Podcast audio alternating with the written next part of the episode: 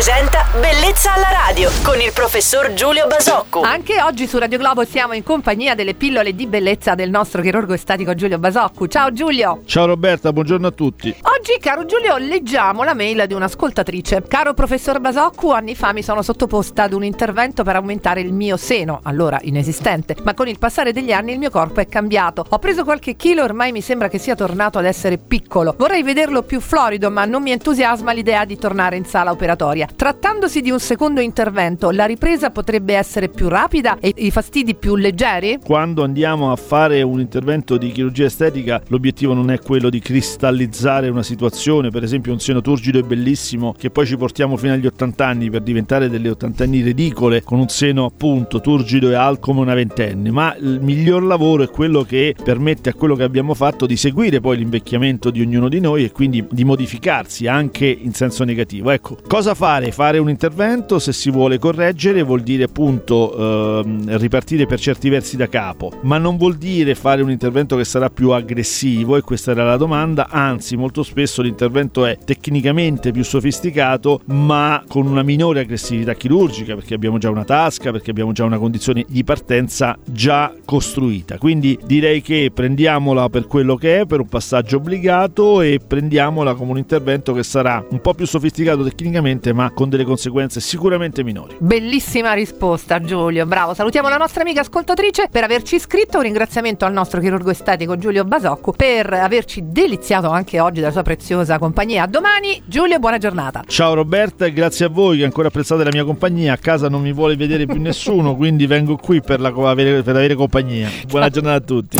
Bellezza alla radio.